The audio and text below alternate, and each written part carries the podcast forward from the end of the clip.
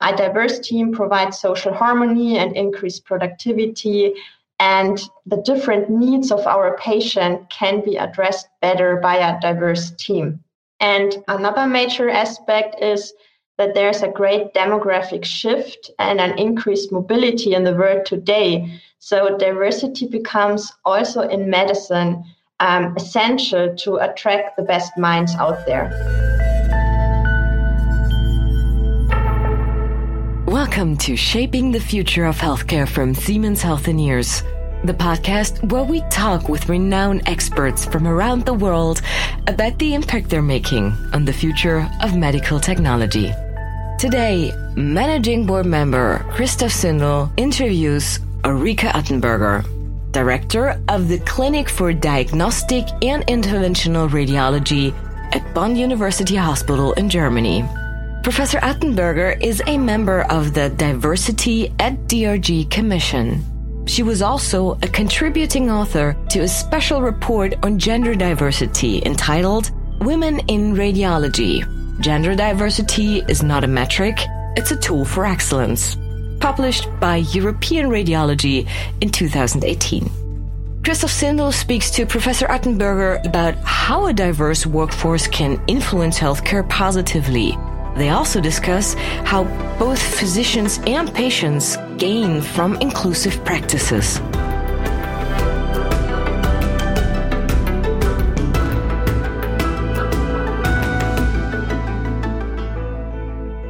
Hello, Uli. It's a great honor to have you here today in my podcast series. And it's actually about a very exciting topic, diversity and inclusion. And I think you can uh, really contribute significantly to this topic given your career so far. Thank you for your time today. Thank you, Christoph. It's really great to be here.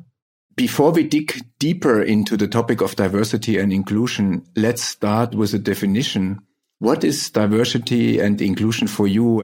Well, I would say that diversity is any dimension that can be used to differentiate groups and people from one another. In a nutshell, it's sort of respecting and appreciating what makes people different in terms of age, gender, religion, ethnicity, or even sexual orientation and education. This allows us to embrace the rich dimensions of diversity and make diversity a positive value in the workforce. And inclusion to me means organizational effort and practices in which the different groups or individuals having different backgrounds are accepted and equally treated. So diversity and inclusion belong together and are increasingly important so that people feel supported and valued at work and can do their best possible job. Yeah, it's pretty similar to our understanding of diversity and inclusion, where I say I believe diversity is, let's say, maybe the easier part because I can always decide to hire, you know, more women. I can decide to hire French people, Japanese people, American people, whatever. But the inclusion part might be a little bit more challenging because it's harder to measure. But for Siemens Healthineers, it also means, like your definition, equal opportunities, regardless of their socioeconomic or ethnic background, gender, as you said, sexual orientation, religion, philosophy of life, age, physical or mental abilities. I think it's pretty similar and it's very important to us. Inclusion means for us individual diversity is accepted and understood and all people in our company feels welcome and treated fairly. I mean, we are at least 54,000 employees very soon, 10,000 because we all hope for the closing of the team up with Varian, as you know. We have people of, from more than 120 countries working for us in more than 70 countries where we operate in. So for us, diversity and inclusion is a key for the success of our company. You as a medical doctor now, yeah, which role has a diverse team in providing the best possible care for patients? How do you see this in that arena? Well, that's a tough question. I would sort of take it the other way around. I feel that homogeneous healthcare is quite dangerous and it disproportionately affects some patients more than others. So there are some studies that illustrated, for example, of those diagnosed with breast cancer, it's much more likely to be fatal for African American women than for white women. And Hispanic and African American patients are more likely to die from diabetes um, mm-hmm. than white patients. So increased diversity of the healthcare workforce can lead to an improved satisfaction for racial and ethnic minority patients. And patients who are treated by physicians of their own racial or ethnic background are more likely to report receiving higher quality care. We in academic medicine learn from the industrial companies that diversity widens the access to the best talent, that inclusion allows us to engage that talent. Together, diversity and inclusion lead to enhanced results innovation and I would also say productivity. There are some studies out there by McKinsey or publication and Forbes or the Harvard Business Review that illustrated quite nicely that businesses, and I would also include there the medical business, with a healthy balance of men and women are 21% more likely to outperform their competitor and businesses with a good mix of ethnic backgrounds are 33% more likely to outperform their competitors. And very interesting, teams that are gender, age, and ethnically diverse make better decisions up to 87% of the time. I think that these are quite impressive data, or better said, observations that also translates into medicine. A diverse team provides social harmony and increased productivity, and the different needs of our patient can be addressed better by a diverse team. And another major aspect is that there's a great demographic shift and an increased mobility in the world today. So diversity becomes also in medicine um, essential to attract the best minds out there. Yeah, it's an interesting study topic, actually, right?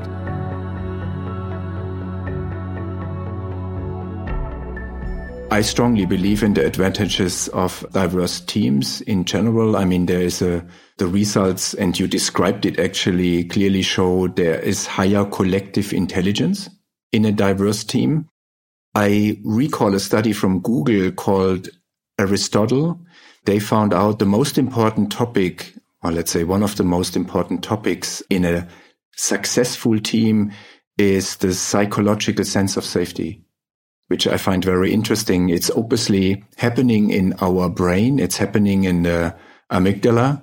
It is when you attack people, when your boss is not treating you fairly, or you get even attacked. The brain is working in an act first and think later mode. So it's causing fear and it's blocking the remainder of the brain to keep it simple from doing analysis, from thinking calmly about the topic, you know, from being creative. And I find this very interesting. So diversity is important and a speak up culture.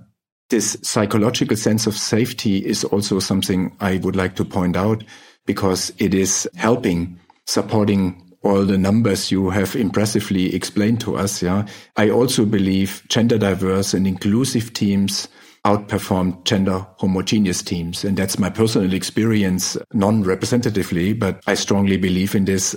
Not only gender, as we already talked about, but also in the other areas of diversity. Let's say it is super important. And for us as a, a market leader in the medtech arena, I can say understanding customer needs and also solving problems. Diversity helps because you get also different views onto requirement, this different views onto solution approaches. So it makes perfectly sense what you have explained to us. And I can only confirm uh, the importance of these diverse teams. Yeah.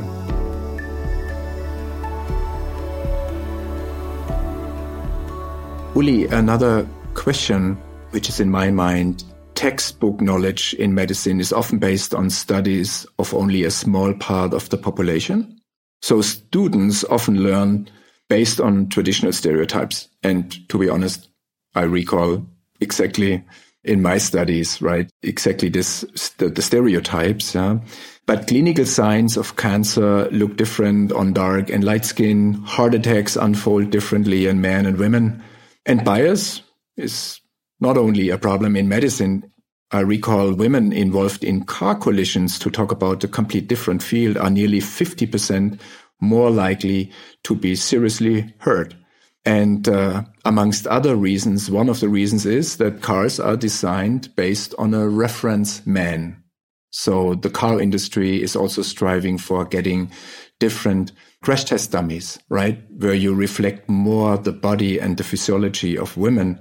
So that's very interesting. In fact, the differences within the population are huge. How should physicians take this diversity into account in their work and training, Uli? Oh, well, that's also a very um, important topic. Um, I would also take this question um, from a broader perspective. And I found it very interesting that only in 1993, and these are almost 30 years ago, the US Congress mandates adequate inclusion of women in NIH sponsored clinical trials to determine the differences between the sexes.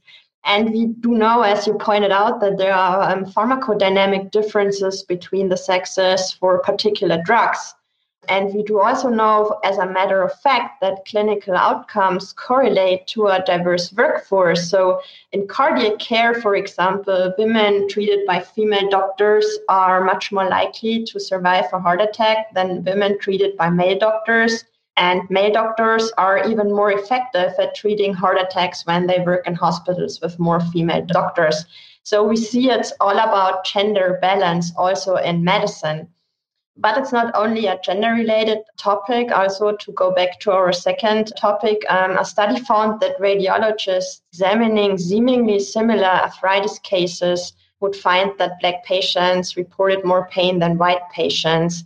But an AI analysis, uh, interestingly, indicated that the cases were less similar than they appeared to the doctor. So the team reports that standard radiographic measures developed decades ago in white British populations might miss physical causes of pain in people of color. So, increased diversity of the healthcare workforce can lead to improved satisfaction for racial and ethnic minority patients and patients who are treated by physicians of their own racial or ethnic background are more likely to report receiving higher quality care.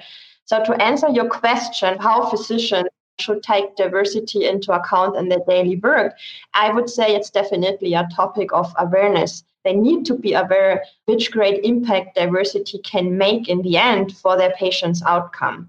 And it's a major topic for future research, pharma studies, drug development, and much more research is needed for an improved understanding of gender related and ethnical differences in the pathophysiology of diseases, clinical symptoms, presentations of diseases, and of course, drug effects, including also optimized dose regimens.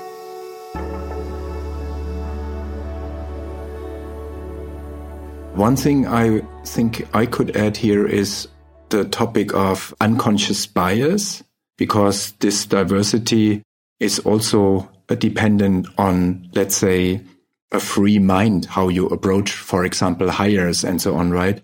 Since you have spoken about studies, I took one where infants already show a preference towards members of their own race, which is super interesting. So let's say young kids, six to nine months, old, they have already a harder time to distinguish two faces of another race compared to distinguishing two faces of their own race.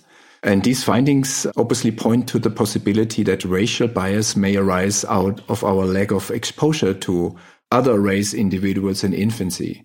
That's also an interesting thing. So for us, it means uh, at Siemens Healthineers training of managers to really make them aware about this unconscious bias. Yeah and giving them simple help like if you create a short list and you want to hire a person, get a little bit out of your own preference. And we have all a preference to hire typically people which are pretty similar than us. And if you want to achieve diversity, I think you should be aware about this trap and consciously need to deal with this unconscious bias. Yeah. So training is uh, important, but also, you know, we, you can do a Harvard test on unconscious bias and can help understanding yourself better. So I find this all very helpful and also great for improving the unconscious bias topic in our company as well. So Uli, another question. It's an undisputed fact.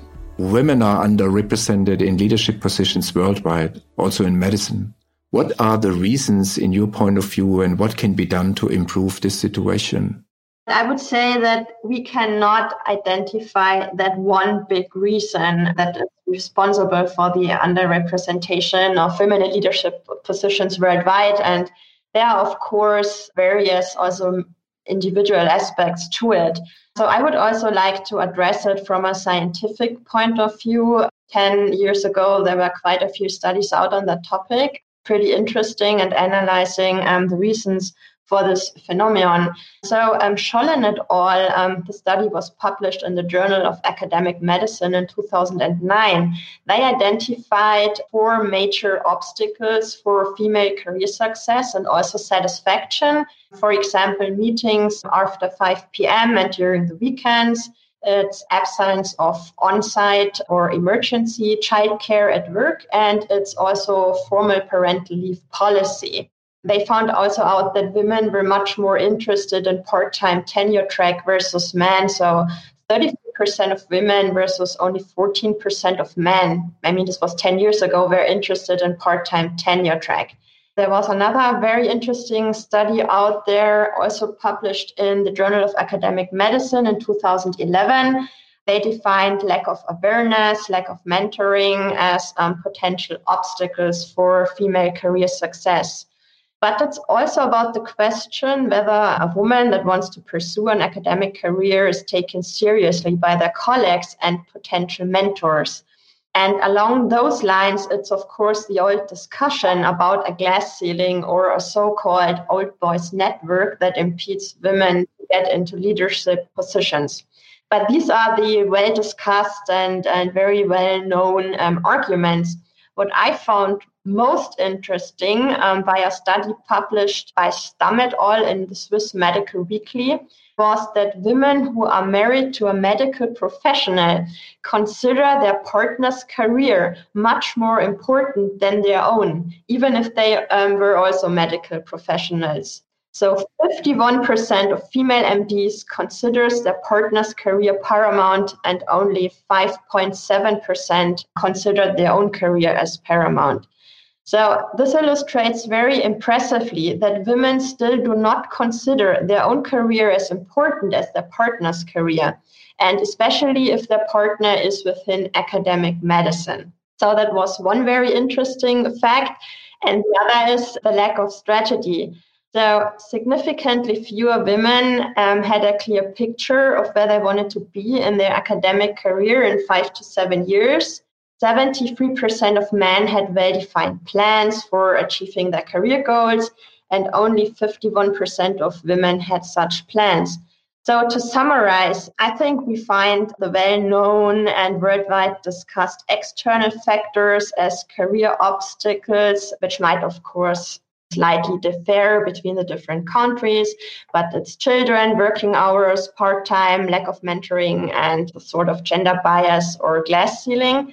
But, and I think that this is very interesting, we also find these internal factors such as lack of strategy and a lack of career priority.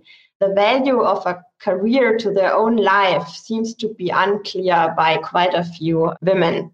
The authors also um, identified or defined some potential solutions, such as part time tenure track or restructuring meeting times and on site and emergency childcare, but also formal parental leave policies.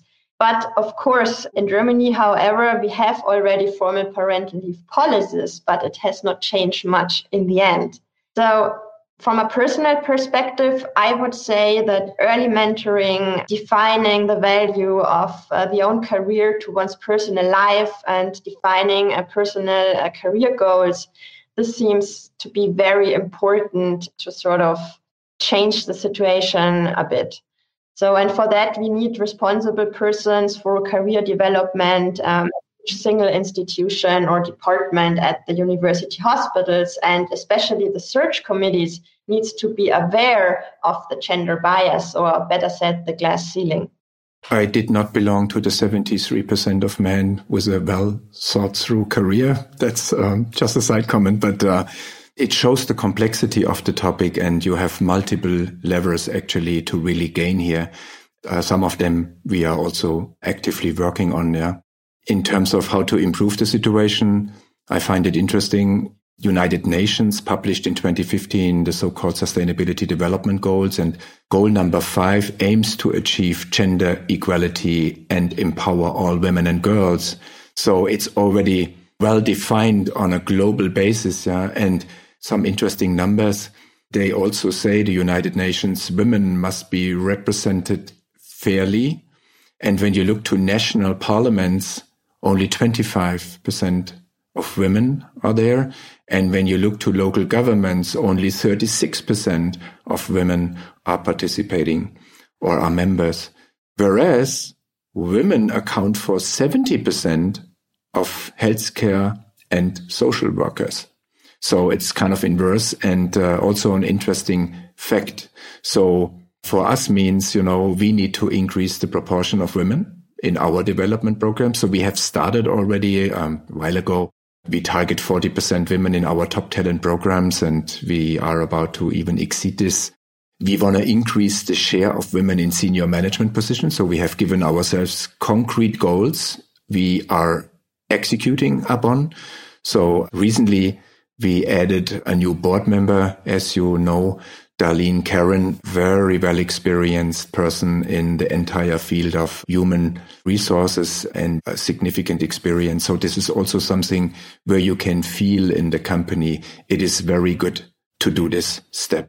What is also very much to our heart is we measure it now, even uh, the DI score, diversity and inclusion score, every two weeks and gain pretty good insights from all of our employees. Where do we stand in terms of this uh, important topic? And of course, we use this as a feedback in order to improve uh, our programs.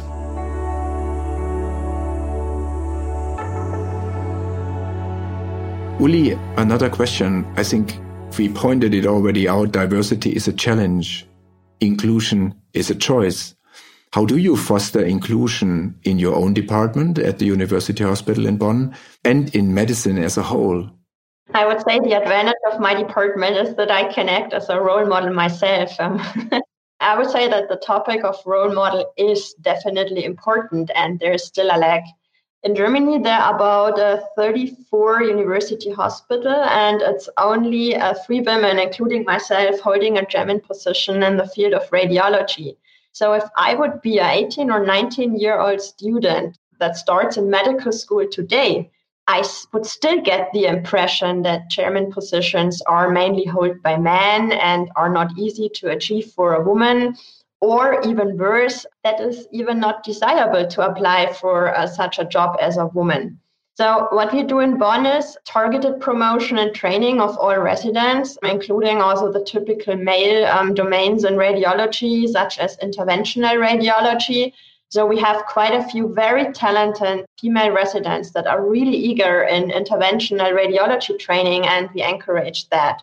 And we also encourage, especially our female residents, to take over jobs within the department that go along with taking over organizational responsibility. And we do leadership coachings um, for the entire team um, within the department. And um, the University of Bonn has, of course, special programs to promote uh, women for the uh, academic career, such as sponsoring for their Habilitation, which is in the German system a very important step to become a professor later on. What is important from our side, Siemens Healthineers? I mean, we train our leaders, yeah, that they understand how people feel when they are excluded. Yeah. It personally makes me sad to think about uh, a situation where people feel excluded in teams and so on. That's a situation we uh, must never accept.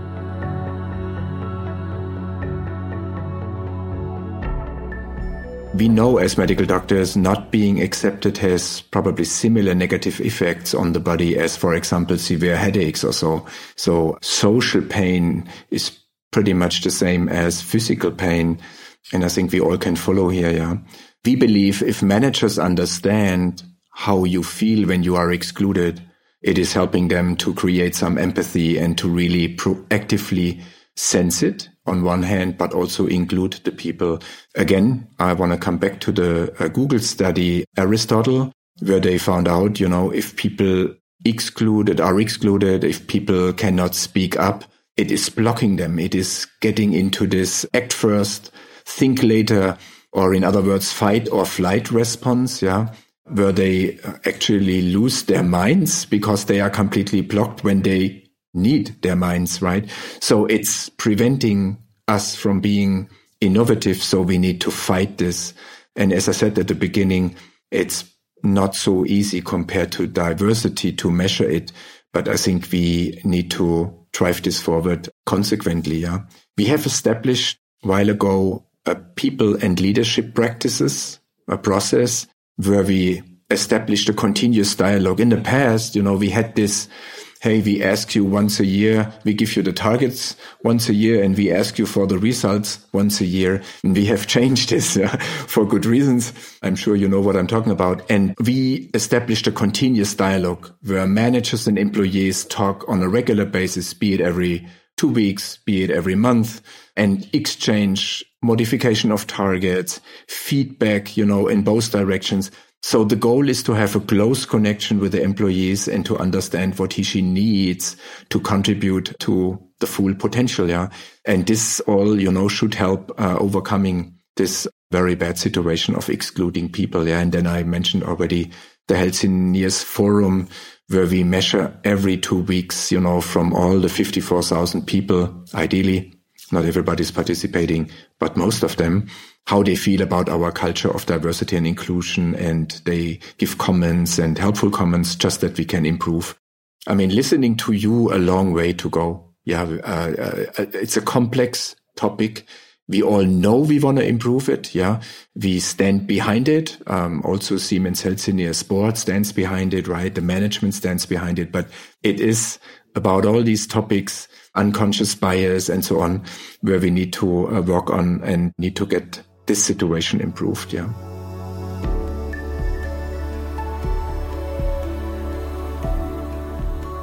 A final question before the final question. What is your conclusion now? What are we going to make out of it? Do you have a final statement for the audience here? Uli, that's, a, that's probably a mean question. That's a really mean question. How much time have I? Do I have? so, um, I would say that compared to 10 years ago, um, there's a greater awareness in medicine that we do need more women in leadership positions. I would say there's no doubt about that.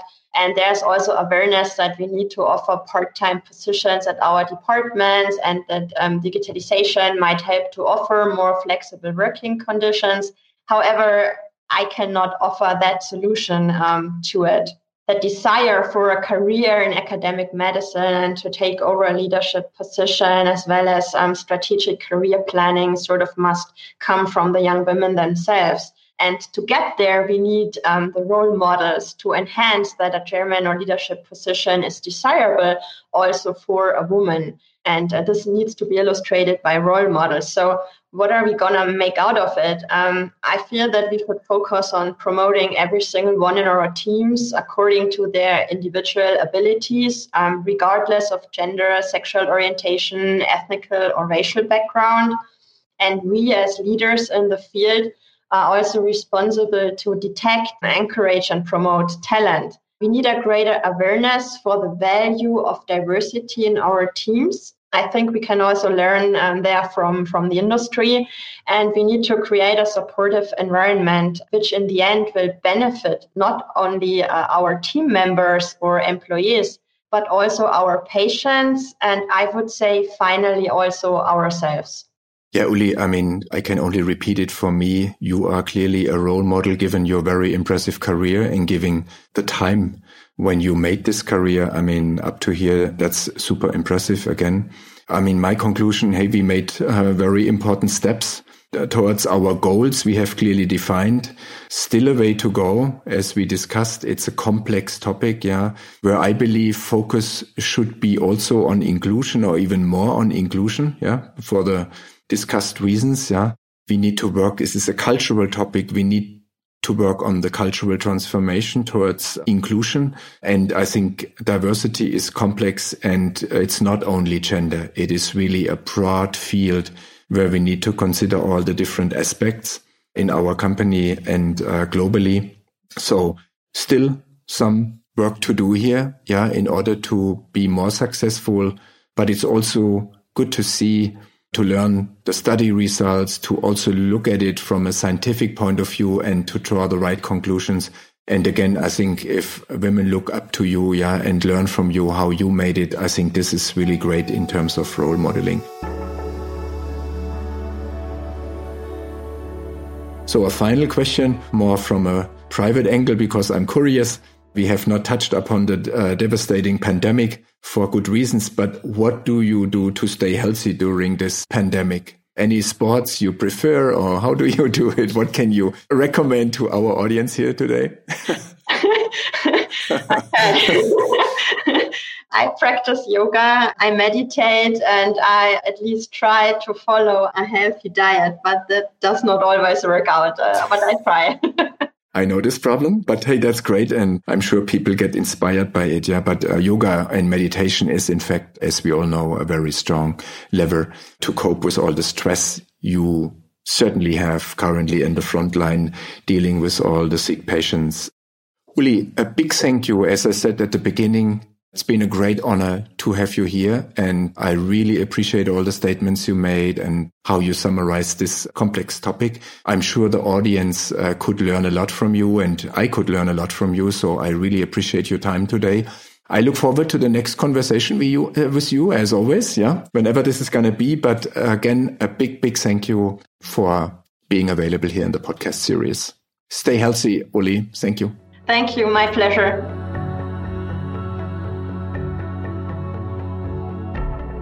Wrapping up today's episode, making teams more diverse is an important step to ensure creativity and innovative strength.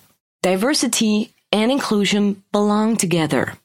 They are becoming increasingly important and make a significant contribution to people feeling valued and being able to do their jobs to the best of their ability. In terms of healthcare, this means that patients get the treatment they need. Studies of broader population samples will improve diagnoses for patients who lie outside the more frequently studied groups. And patients who are treated by physicians of their own gender or racial background are likely to get more effective treatment. Measures such as these can help to expose unconscious biases and promote balanced perspectives across the lines of race, gender, and sex. To make this development sustainable, underrepresented people should also be appointed to leadership roles. This will help create a much more equitable, supportive, and intelligent future for healthcare. A big thank you to Ulrike Attenberger and to all of our listeners. This has been another episode of Shaping the Future of Healthcare from Siemens Healthineers. Subscribe to us wherever you listen to podcasts and rate us and review us on Apple Podcasts. We'll see you next time.